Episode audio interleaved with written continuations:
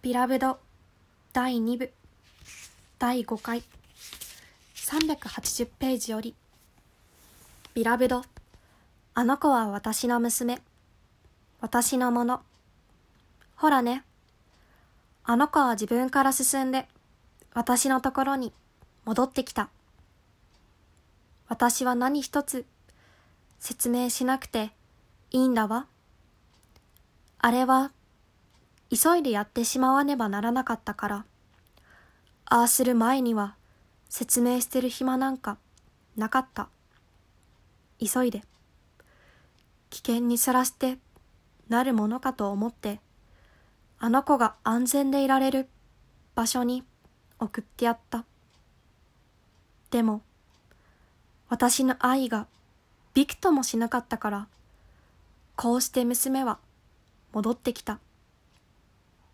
ポール・ディーに追い出されてしまったから、生身の人間になって戻ってくるほか、しょうがなかったのね。きっと、ベビーサックスが、あの世で手を貸してくれたんだわ。二度と再び、あの子を生かせはしない。そうする必要はないけれど、あの子に説明してやろう。なぜ、ああしたかを。私がこの手で、あの子を殺してやらなかったら、あの子は生きながら死人になってしまっただろうし、そんなことがあの子の身の上に起こるなんて、私には耐えられなかったってね。ちゃんと説明すれば、あの子は分かってくれる。だって、あの子は、もう何から何まで分かってくれてるんだから。どんな母親だって、我が子に、娘に、尽くしたことがないくらい、あの子の面倒を見てやろう。私の子供たち以外の人間に、二度と父をやってなるものか。他人に父をやらなきゃならないことは一度もなかった。あの、たった一度を除いては。あの時は盗まれたんだ。奴らは私を押さえつけて盗んだんだ。私の赤ちゃんのものだった父を。母さんは田んぼに出てたから、蘭は白人な官房たち、それに、私にまで父を飲ませなきゃならなかった。ちっちゃな白人の赤ん坊たちが最初に飲んで、私は余ったのを飲んだ。余ってないことだってあった。私だけの父と言える。お腹がいっぱいになるまで飲める父なんてありはしなかった。自分のものだって言える父なしで生きることがどんなことだか私はよく知ってる。父欲しさに争いせがまなくてはならず、しかもあるかなしかのお余りをもらうことが、ビラブドにもそのことも話そう。きっと分かってくれる。あの子は私の娘だもの。あの子のためには、なんとか父が出るようにしていたし、奴らに盗まれた後でさえ、馬と一緒じゃ、汚らわしいからって、厩舎の裏で、奴らが私を目牛、そうじゃない、メスヤギのようになぶった後でさえ、ちゃんと届けてやった。汚らわしいと言いながら、奴らの食事を作ったり、ガーナーの奥様の世話をさせられないほど、汚らわしくはなかったってわけか。実の母親に看護が必要だったら、きっとそうしたように、奥様の面倒を見てあげた。私は母さんが投げ捨てなかったたった一人の子供だから、奴らが母さんを田んぼから出していてくれたら、きっと看病してあげた。母さんが病気になって、私の助けが必要だったら、母さんの世話をして良くなるか、それとも死ぬかするまでそばにいてあげたと思うけど、あの奥様には実の母親にもこれ以上はできないと思うくらい尽くしたわ。そう言えば、ナンが私をひったくるように連れて行かなければ、死んだ後までもずっと離れずに母さんのそばにいたかもしれない。あの印をちゃんと確かめる前に引き離された。確かに母さんだった。でも長いこと信じられなかった。あの帽子を見つけなきゃとそこら中探した。帽子帽子と言い続けた。ハーレに会うまでその癖はやまなかった。ああ、でもそんなことは全部済んだんだ。私はここにいる。生き延びたんだ。そして私の娘が帰ってきた。今またいろんなものを見ることができる。だって私の娘がここにいて、やっぱり同じものを見るんだもの。小屋のことがあってから、私は見るのをやめちまった。今じゃ、朝が来て火をつけると、今日のお日様な具合はどうかしら、と、窓の外を見ようとする。最初に顔を出したとき、お日様は、ポンプの絵に当たるかしら、それとも蛇口？芝の色が灰色がかった緑なのか、茶なのか、それとも何か他の色かを確かめるの？ベビーサックスが死ぬ前の何年間かかを、何年間かを色を眺めて過ごした理由が今になってわかる。それまで母さんには色を見る時間がなかった。楽しむ時間なんてなおさらなかった。青い色を見終わるのに長い時間かかった。次が黄色。次が緑。死んだ時、ピンクに移ってからかなり経ってた。赤には進みたくなかったんだと思う。理由はわかるわ。私とビラブドでこの色を嫌というほど見せてしまったんだから。本当のことを言えば、あの色とビラブドのピンクがかった墓石が思い出せる最後の色。これからは見落とさないように注意深く気をつけていよう。私たち親子にどんな素敵な春になるのか考えてもドキドキする。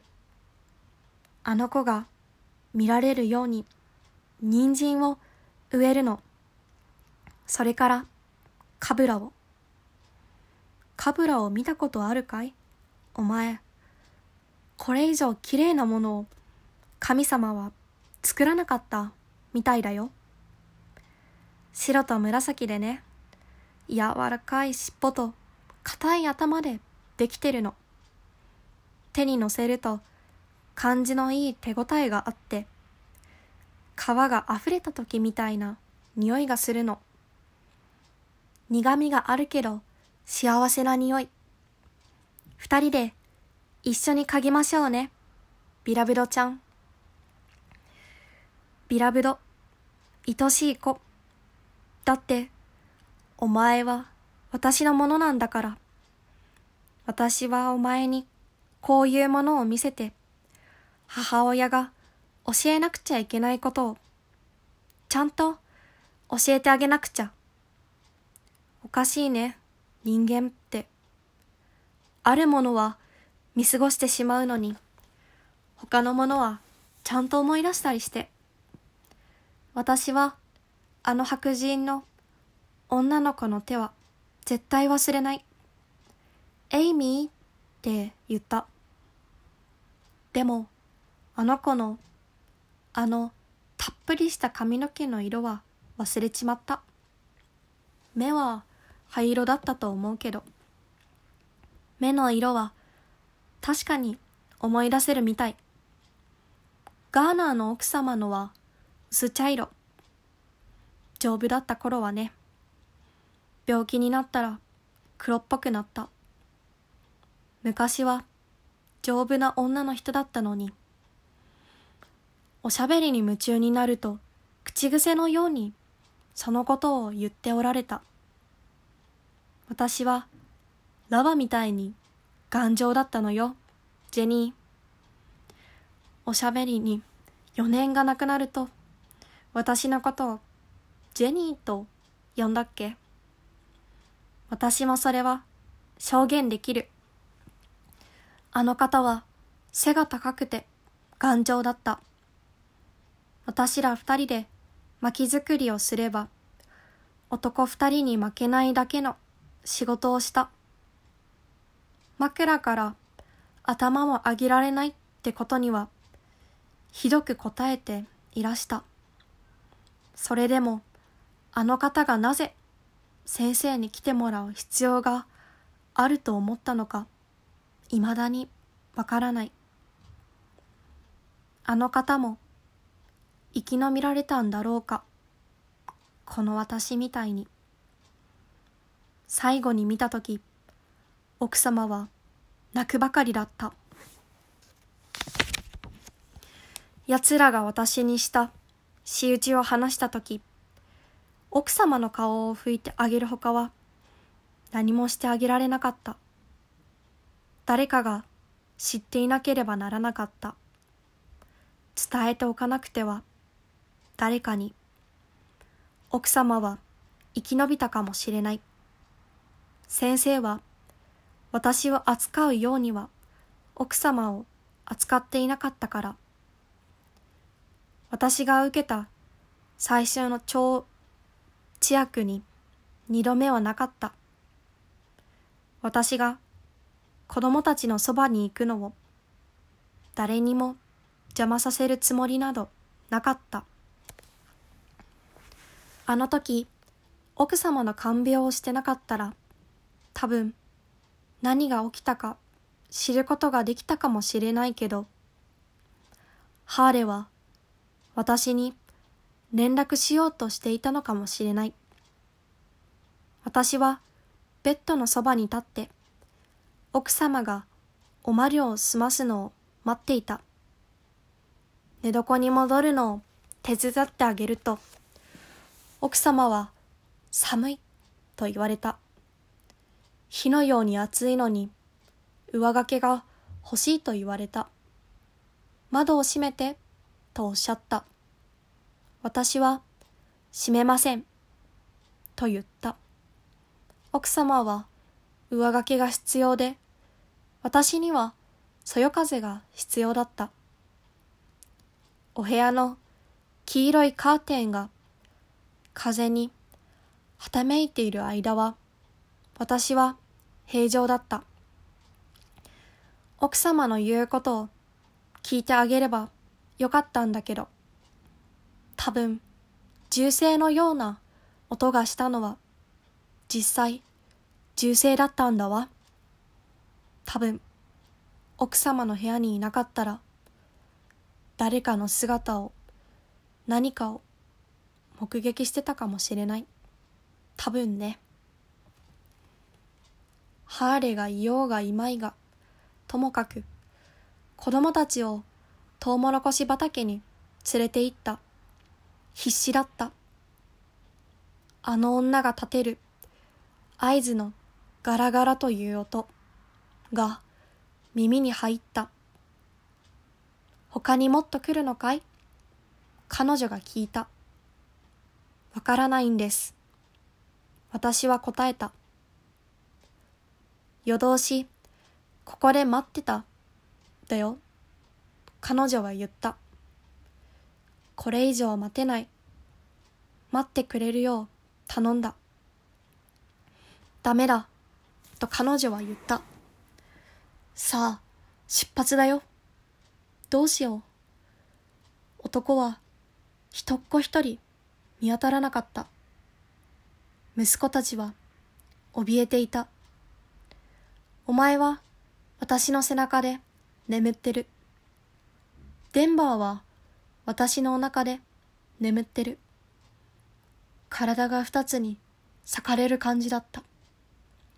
女に、お前たち子供を全部連れて行ってくれって頼んだ。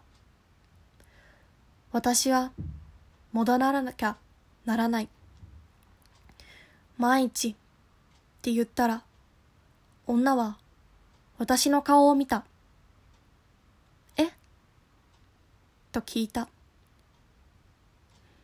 奴らが私の背中を叩き割ったとき、下の肉を噛み切ってしまった。小さな切れ端がぶら下がってた。噛み切るつもりはなかったの。歯を食いしばった時、挟んでしまって、挟んだ途端、ちぎれてた。なんてこった。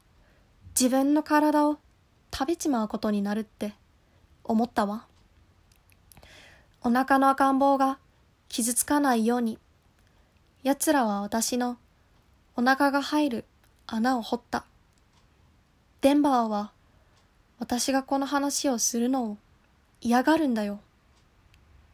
自分が生まれた時の様子は別にして、あの子はスイートホームのことは何から何まで嫌いなの？でも、お前はあそこにいたんだし、小さすぎて覚えていなくても、私がお前にちゃんと話してあげられるわ。ぶどうだな。あれを覚えてる？私は大急ぎで走った。ハエに追われながらお前のところへ走った。お前をぶどう棚に連れて行った時とそっくりに太陽がお前の顔をぼかしてたんだから。あの時、すぐにお前が誰だか分かっても良さそうなものだったのに。破水したみたいにおしっこが止まらなくなった時、すぐに分かってもよかったのにね。切り株に座ってるお前を見た途端、水が出始めたんだから。それに、お前の顔をちゃんと見た時だって、こうして何年も経っていたら、そうなってるだろうという娘の面影を、その顔ははっきり見せていたのにね。すぐにお前だっていうことがわかりそうなものだったのに。お前が次々におかわりして飲んだ水は、私が124番地に着いた日に、お前が透き通ったよだれを私の顔に垂らしたことを示して、ほのめかしてたのだから、とっさにピーンと分かってもよかったのに。ポール D が私の気を散らしてしまった。そうじゃなかったら、お前の額にくっきり見えている。私がつけた爪痕にちゃんと気づいてたはずなのに。小屋の中でお前の頭を支えてた時についた後それからずっと後になって昔お前をあやすのに揺らしてみせたイヤリングのことをお前が尋ねた時だってポール D さえいなければお前が誰だかすぐに分かってたろうにね。あの人は最初からお前を追い出したかったんだけど、私はそうはさせなかった。お前はどう思う？ごらんよ。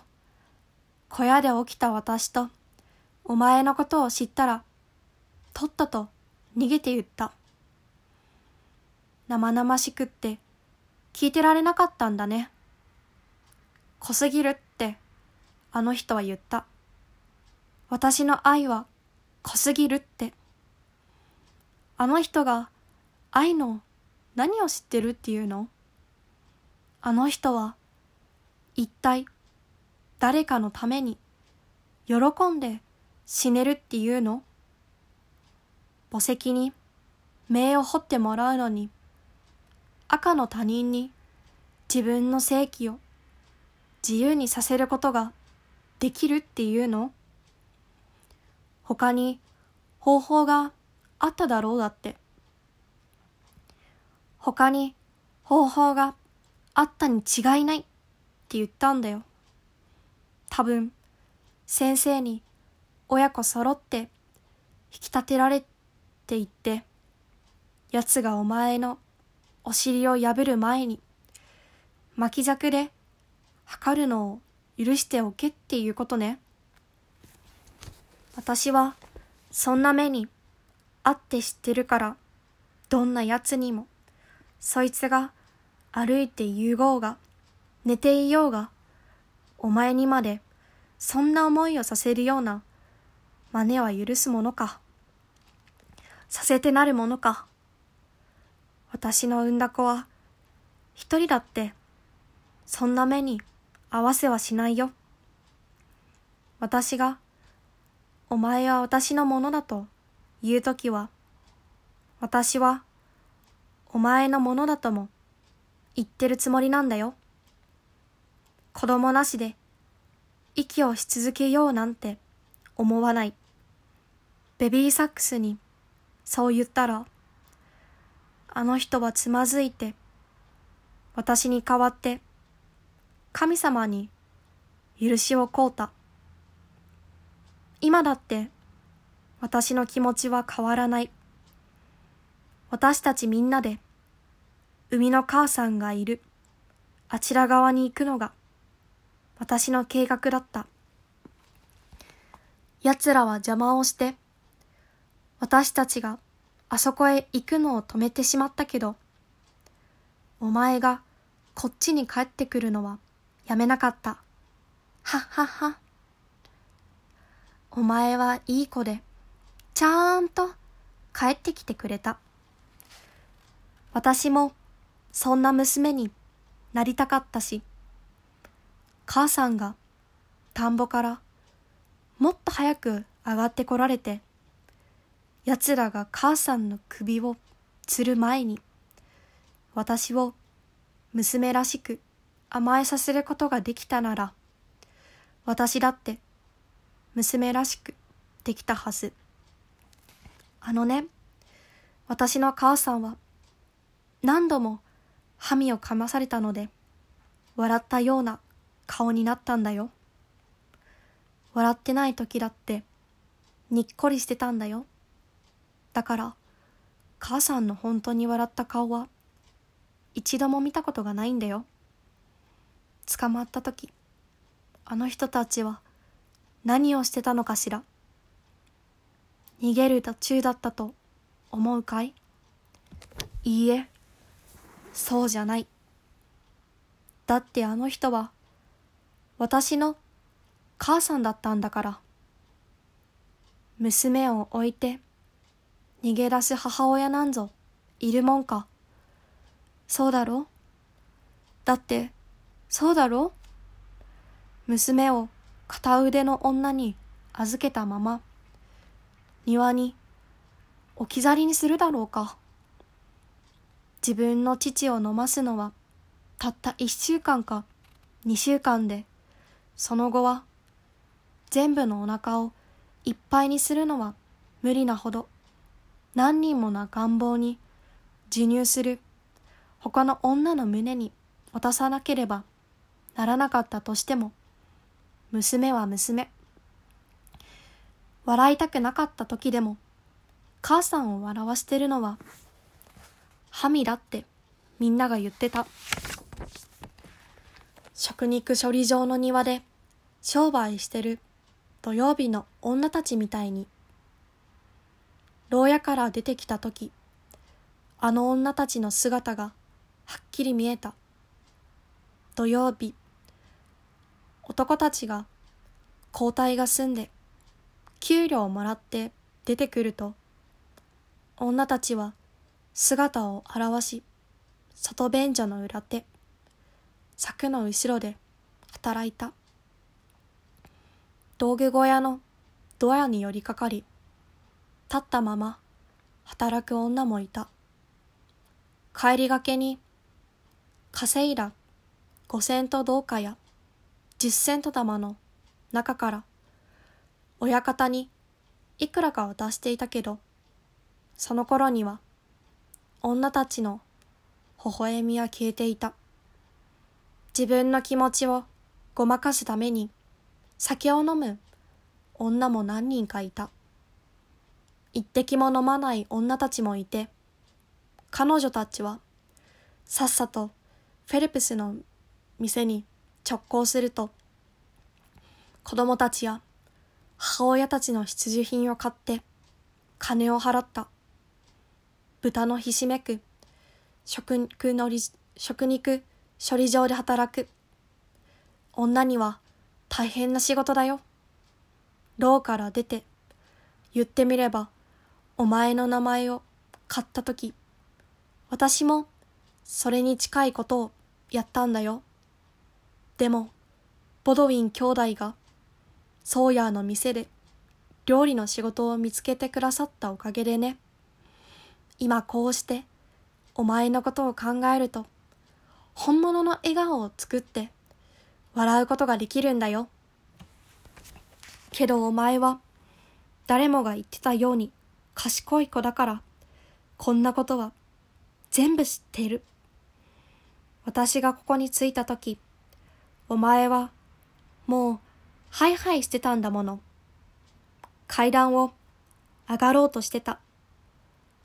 ランプの明かりが届かないてっぺんの暗がりのところまでお前が見えるようになって、ベビーサックスはだんだんを白く濡らしたのよ。本当にお前は階段がお気に入りだった。私だってなりかけた。私だってなりかけた。土曜日の女に。石膏の仕事場で働いたんだもの。食肉処理場までの一歩は小股の一歩で十分だったはず。あの墓石を立てたとき、お前と一緒にあの中で横になり、お前の頭を私の肩に乗せて、温めてやりたかった。あの頃私の心は安らぐ場所もなく、うつろだったから、バグラー、ハワード、そしてデンバーが私を必要としていなかったら、そうしてたに違いない。でもあの時は、お前と一緒に横になるわけにはいかなかった。どんなにそうしたいと思っても、あの当時はどこにも平和に横になれる場所なんかなかった。今だったらできる。今だったら溺死した人間みたいに眠れるわ。分かっておくれ。あの子は私のところへ帰ってきてくれた。私の娘が。あの子は私のもの。本日は以上にて終了いたします。ありがとうございました。それでは失礼いたします。明日もお楽しみに。